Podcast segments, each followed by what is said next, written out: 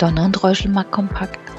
Herzlich willkommen zu einer neuen Folge unseres Biweekly Talks mit Carsten Mumm, Chefvolkswirt bei Donner und Reuschel. Ich bin Eva Fiedler und führe Sie durch das Gespräch. Wir freuen uns, dass Sie dabei sind. Morgen nach Hamburg und herzlich willkommen zur 19. Folge des Donner und Reuschelmark kompakt. Hallo, guten Morgen in den Süden. Ich freue mich sehr, dass wir wieder auf Sendung sind.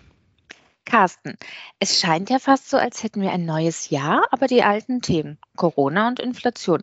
Gibt es noch andere Topics, die aktuell Einfluss auf die Kapitalmärkte haben? Ja, es gibt noch einige alte Themen mehr, die uns auch in diesem neuen Jahr nicht verlassen. Und wenn man das aus volkswirtschaftlicher Sicht betrachtet, dann sind es vor allen Dingen nach wie vor die Lieferengpässe, die massive Auswirkungen haben, obwohl man über verschiedene Indikatoren, die man zurzeit zu dem Thema beobachten kann, leichte Besserungstendenzen erkennen kann. Es gibt einen relativ neu zusammengestellten Index von der New York Fed Bank, äh, der sogenannte Global Supply Chain Pressure Index, der sich aus verschiedenen Einzelkomponenten, Frachtraten beispielsweise, Umfragen unter Unternehmen, Einkaufsmanager-Indizes und so weiter zusammensetzt. Und der zeigt immer noch deutlichen Stress an in puncto Lieferketten, aber eben doch ähm, leichte Verbesserungstendenzen. Das gleiche gilt für den sogenannten Kiel Trade Indicator vom Kiel Institut für Weltwirtschaft, wo Schiffspositionsdaten ausgewertet werden ähm, in Echtzeit, also wo liegen die Schiffe, welchen Tiefgang haben die Schiffe und daraus wird abgeleitet, wie viel Waren in Staus vor Containerhäfen festliegen, auch da leichte Besserungstendenzen. Und wenn wir mal schauen bei verschiedenen Umfragen, beispielsweise vom IFO-Institut im Einzelhandel, äh, dann äh, deutet sich auch da an, dass jetzt im Januar immer noch viele Unternehmen eben aus dem Einzelhandelssektor nicht alle Waren geliefert bekommen, die sie bestellt haben. Etwa knapp 60 Prozent geben an, es gibt nach wie vor Lieferprobleme, das ist viel. Aber im Dezember hatten wir ungefähr 80 Prozent der Unternehmen, die diese Lieferprobleme hatten. Ähm, ähnliches Bild in der Industrie, immer noch äh, deutlichen Materialmangel, der sich aber im Vergleich zu Dezember doch einigermaßen entschärft hat. Also insofern kann man sagen, Lieferengpässe sind nach wie vor ein Kernthema aus volkswirtschaftlicher Sicht und damit natürlich auch ein Problemfaktor für Unternehmen. Es gibt aber die Hoffnung, und das bleibt nach wie vor unsere Basisannahme, dass sich dieses Thema sukzessive Stück für Stück in den nächsten Monaten entschärft. Das wird sich wahrscheinlich über das ganze Jahr hinziehen, aber damit sollten die Produktionsmöglichkeiten ähm, dann sukzessive immer besser werden. Ein großes Risiko gibt es in diesem Kontext und das ist vor allen Dingen mit Blick auf Februar und äh, März ähm, in Richtung China, wo die Olympischen Winterspiele stattfinden, wo rund um das Neujahrsfest in China erhöhte Reisetätigkeit da ist. Und ähm, da wird man in China die ähm, aus den letzten Monaten bekannte No-Covid-Strategie nochmal ganz stringent verfolgen. Also wenn kleinere Ausbruchsherde entstehen, dann wird das stringent äh, gegen vorgegangen in China. Und sollte das äh, möglicherweise einen der großen Containerhäfen betreffen, dann könnten wir in puncto Lieferengpässe nochmal einen Rückschlag erleben. Ganz kurz noch zwei, drei weitere Aspekte, die einfach auch relevant sind, potenziell für die Märkte. Geopolitisch äh, haben, äh, hat natürlich insbesondere das Thema Ukraine-Krise für einiges an Unruhe gesorgt. Das ist nach wie vor auch ein Risikofaktor, der aber also aus Kapitalmarktsicht natürlich kaum berechenbar ist. Ähm, bisher eher ein Randaspekt, aber ein Sorgenthema, auf das man natürlich immer blickt. Und ein politisches Thema, was auch gewisse Sorgenfalten erzeugt hat in den letzten Wochen, hat sich gerade aufgelöst. Äh, in Italien hat der bisher amtierende Staatspräsident Mattarella sich dafür entschieden, eine neue Amtszeit ähm, anzugehen, obwohl er schon ähm, Mitte 80 ist, also relativ alt. Äh, das bedeutet also, er wird weiterhin Staatspräsident sein. Und die wichtige Message dahinter ist, Mario Draghi wird weiterhin wahrscheinlich noch ein Jahr Ministerpräsident sein und damit die relativ stabile Regierung und die ähm, relativ deutlichen, für italienische Verhältnisse relativ deutlichen Strukturreformen, die im letzten Jahr geschafft worden sind, noch weiter vorantreiben. Für die Börsen bleibt tatsächlich aber Inflation und damit die Zinsentwicklung das wichtigste Thema. Hm. Hierzulande, also in Deutschland, ähm, spiegelte sich der Effekt der letztjährigen Mehrwertsteuererhöhung eher nicht im erhofften Ausmaß in der Inflationsrate wieder. Warum? Ja, das ist wirklich so. Die, ähm, der Mehrwertsteuereffekt, also ähm, der Vergleich mit Januar 2021, wo die Mehrwertsteuer ja von 16 Prozent auf 19 Prozent wieder angehoben wurde. Das hat die Inflation nach oben gedrückt. Der hätte eigentlich dafür sorgen müssen, dass jetzt im Januar die Inflation um etwa ein Prozent nach unten gedrückt wird.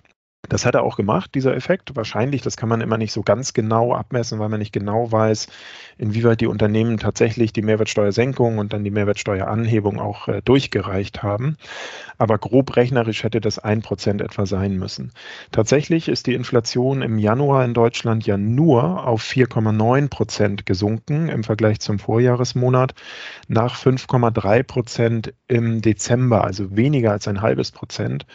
Und das zeigt eben schon, dass offensichtlich andere Faktoren diesen Mehrwertsteuereffekt äh, kompensiert haben, teilweise zumindest kompensiert haben. Und das sind vor allen Dingen nochmal sehr, sehr deutlich angestiegene Energiepreise. Da hatten wir Ende letzten Jahres im November, Dezember ja eine leichte Entlastung, weil die Energiepreise, insbesondere die Rohölnotierungen, etwas runtergekommen sind. Ähm, jetzt im Januar sind aber die Energiepreise eben im Vergleich zum Vorjahr um über 20 Prozent wieder gestiegen. Auch Nahrungsmittel sind um etwa 5 Prozent gestiegen. Also es gibt tatsächlich eine Reihe von Faktoren, die dafür sorgen, dass die Inflation doch ähm, weiterhin ähm, relativ hoch bleibt. Das war ja auch unsere Vermutung. Und was man eigentlich sagen kann, ist, dass mittlerweile die Preise eben in nahezu allen für die Inflation relevanten Kategorien steigen, weil die Kosten durchgereicht werden. Und ich sage mal, wenn die Energiepreise explodieren, was zurzeit der Fall ist, ähm, das macht sich natürlich in der Produktion jeglicher anderer Dienstleistungen oder eben auch Waren bemerkbar. Und wenn die Kosten durchgereicht werden, dann steigen äh, die Preise eben auf breiter Front sozusagen über alle Komponenten. Und das ist das, was wir merken und was den Mehrwertsteuereffekt kompensiert hat. Mhm. Du gehst ja davon aus, dass die Preisniveaus nicht nur in der nächsten Zeit, sondern auch in den kommenden Jahren hoch bleiben, oder? Ja, das gibt tatsächlich eine ganze Reihe von Faktoren, die dafür sorgen werden, dass wir strukturell Preisdruck erleben werden in den nächsten Jahren. Um einfach nur ein paar Mal ganz kurz zu nennen, ähm, wir sehen ja, dass Lieferketten umgebaut werden als Reaktion auf die Corona-Krise. Also Unternehmen lassen ihre Vorlieferung oder ihre Vorleistung nicht mehr von dem günstigsten Unternehmen äh, produzieren, was vielleicht irgendwo in China sitzt, sondern diversifizieren einfach, schauen, dass sie vielleicht Produkte auch aus Europa äh, einkaufen oder aus den USA oder vielleicht sogar selber produzieren, dass sie die Lagerhaltung erhöhen und das wirkt natürlich tendenziell kostensteigernd. Hinzu kommt, dass wir nach wie vor Handelskonflikte haben und eben entsprechend in nennenswertem Umfang Zölle verlangt werden. Auch das ist ein Kostentreiber. Wir sehen in den nächsten Jahren, dass die Produktion und die Energieerzeugung vor allen Dingen dekarbonisiert werden müssen. Das sind massive Investitionen, die vorgenommen werden müssen und die eben nur dafür sorgen, dass ein bestehender Kapital- und Maschinenstock umgebaut wird. Das sind also nicht gleich Produktivitätsfortschritte, sondern erstmal nur Ersatzinvestitionen. Und dann, und das ist in meinen Augen einer der wichtigsten Punkte, haben wir natürlich demografische Effekte. In Deutschland werden in den nächsten Jahren die Babyboomer in Rente gehen und damit wird das zur Verfügung stehende Arbeitskräftepotenzial massiv sinken. Und schon heute haben wir ja einen deutlichen Fachkräftemangel. Und ähm, das sorgt eben insbesondere dafür, dass wir eine deutliche Anspannung am Arbeitsmarkt sehen. Und eine Entwicklung, die äh, resultierend aus der Corona-Krise jetzt relativ neu ist, das kann man in den USA schon sehr deutlich erkennen. Das wird aber, glaube ich, auch in Deutschland eine Rolle spielen ist, dass wir diesen Fachkräftemangel vor allen Dingen auch in Bereichen und in Sektoren haben, die besonders hart von der Corona-Krise getroffen sind. Also Beispiele Gaststätten, Beherbergung, Veranstaltungen. Und das hat den Hintergrund, dass in diesen Bereichen viele Arbeitnehmerinnen und Arbeitnehmer, die vorher in diesen Sektoren gearbeitet haben, sich verabschiedet haben. Die haben sich umorientiert, sind mittlerweile in anderen Sektoren unterwegs, haben also ihre berufliche Planung umgestellt und wenn wir nach der Corona-Pandemie sozusagen, was diese Dienstleistungsbereiche angeht, auf Vorkrisenniveau zurückkommen, dann wird sich vermutlich gerade hier ein sehr, sehr massiver Arbeitskräftebedarf ähm, vollziehen und ähm, entsprechend ein sehr, sehr hoher Fachkräftemangel sein. Und das wird sich in steigenden Löhnen ausdrücken, was man, wie gesagt, im Moment in den USA schon erkennen kann. Was heißt das konkret für die kommende EZB-Sitzung? Wann rechnest du mit einer Ankündigung in puncto weitere Ausrichtung der Geldpolitik? Ja, das ist eines der wichtigsten Faktoren, auf die natürlich diese Woche die Kapitalmärkte achten. Die EZB steht definitiv unter immer stärker steigendem Handlungsdruck, obwohl man ja sagen muss, ähm, wenn hier die hauptsächlichen Inflationstreiber steigende Energie- und Rohstoffpreise sind oder eben Kostenexplosionen aufgrund der Lieferengpässe, dann sind das Faktoren, die kann die EZB natürlich direkt überhaupt gar nicht beeinflussen. Also da würde eine Zinsanhebung ähm, ändert auch nichts an steigenden Energiepreisen oder zumindest ähm, nicht vorsichtige Zinserhöhungen. Da müsste sie also schon die Konjunktur deutlich abwürgen. Aber was die Geldpolitik natürlich machen kann, ist, dass sie einfach äh, stetig steigenden Inflationserwartungen entgegenwirkt. Und das ist in meinen Augen das, was jetzt kommen muss, dass die EZB also nach und nach sehr deutlich Zeichen setzt und auch Zeichen setzt, dass sie bereit ist zu handeln, um steigende Inflationserwartungen in den Griff zu bekommen. Warum sind die kritisch? Es liegt einfach daran, wenn also Unternehmer oder auch Arbeitnehmer äh, zukünftig anhaltend hohe Inflationsraten erwarten, dann werden sie anfangen, diese in Preisgestaltung einzupreisen, also in Lohnverhandlungen beispielsweise. Und dann kann sowas wie eine nach oben gerichtete Inflations- oder Lohn- und Preisspirale entstehen. In meinen Augen haben wir diesen Effekt auch in den USA zurzeit schon. Da haben wir immer eine sehr viel dynamischere Preisentwicklung, weil der Arbeitsmarkt auch sehr viel dynamischer ist. Und die Gefahr ist eben, dass wir das auch in der Eurozone sehen und dem kann die EZB schon entgegenwirken. Abgesehen davon wird in meinen Augen in den nächsten Monaten auch der äh, Druck von gesellschaftlicher und politischer Seite deutlich zunehmen, weil eine hohe Inflation natürlich vor allen Dingen auch ein soziales Problem ist. Der Professor Straubhaar von der Universität in Hamburg hat die Inflation vor kurzem als Steuer bezeichnet, die vor allen Dingen geringe Einkommen trifft, weil äh, die Menschen, die den Großteil oder vielleicht alles ihres Einkommens für den täglichen Lebensbedarf verbrauchen, die werden natürlich besonders hart getroffen, dadurch, dass ähm, im Grunde genommen alle Waren und Dienstleistungskategorien, die sie täglich konsumieren, im Preis steigen.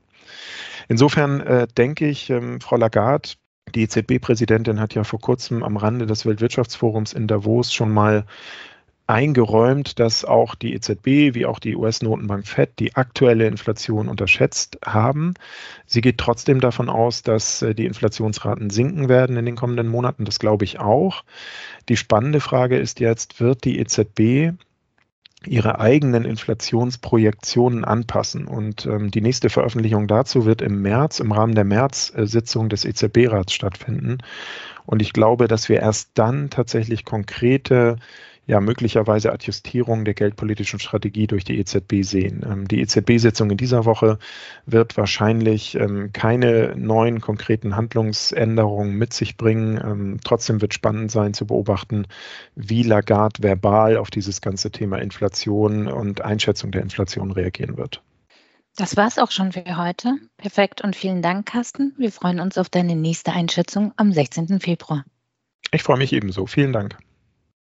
Danke für Ihr Interesse. Seien Sie in zwei Wochen gerne wieder dabei. Ihr Donald Reuschel, Markt Kompakt Team.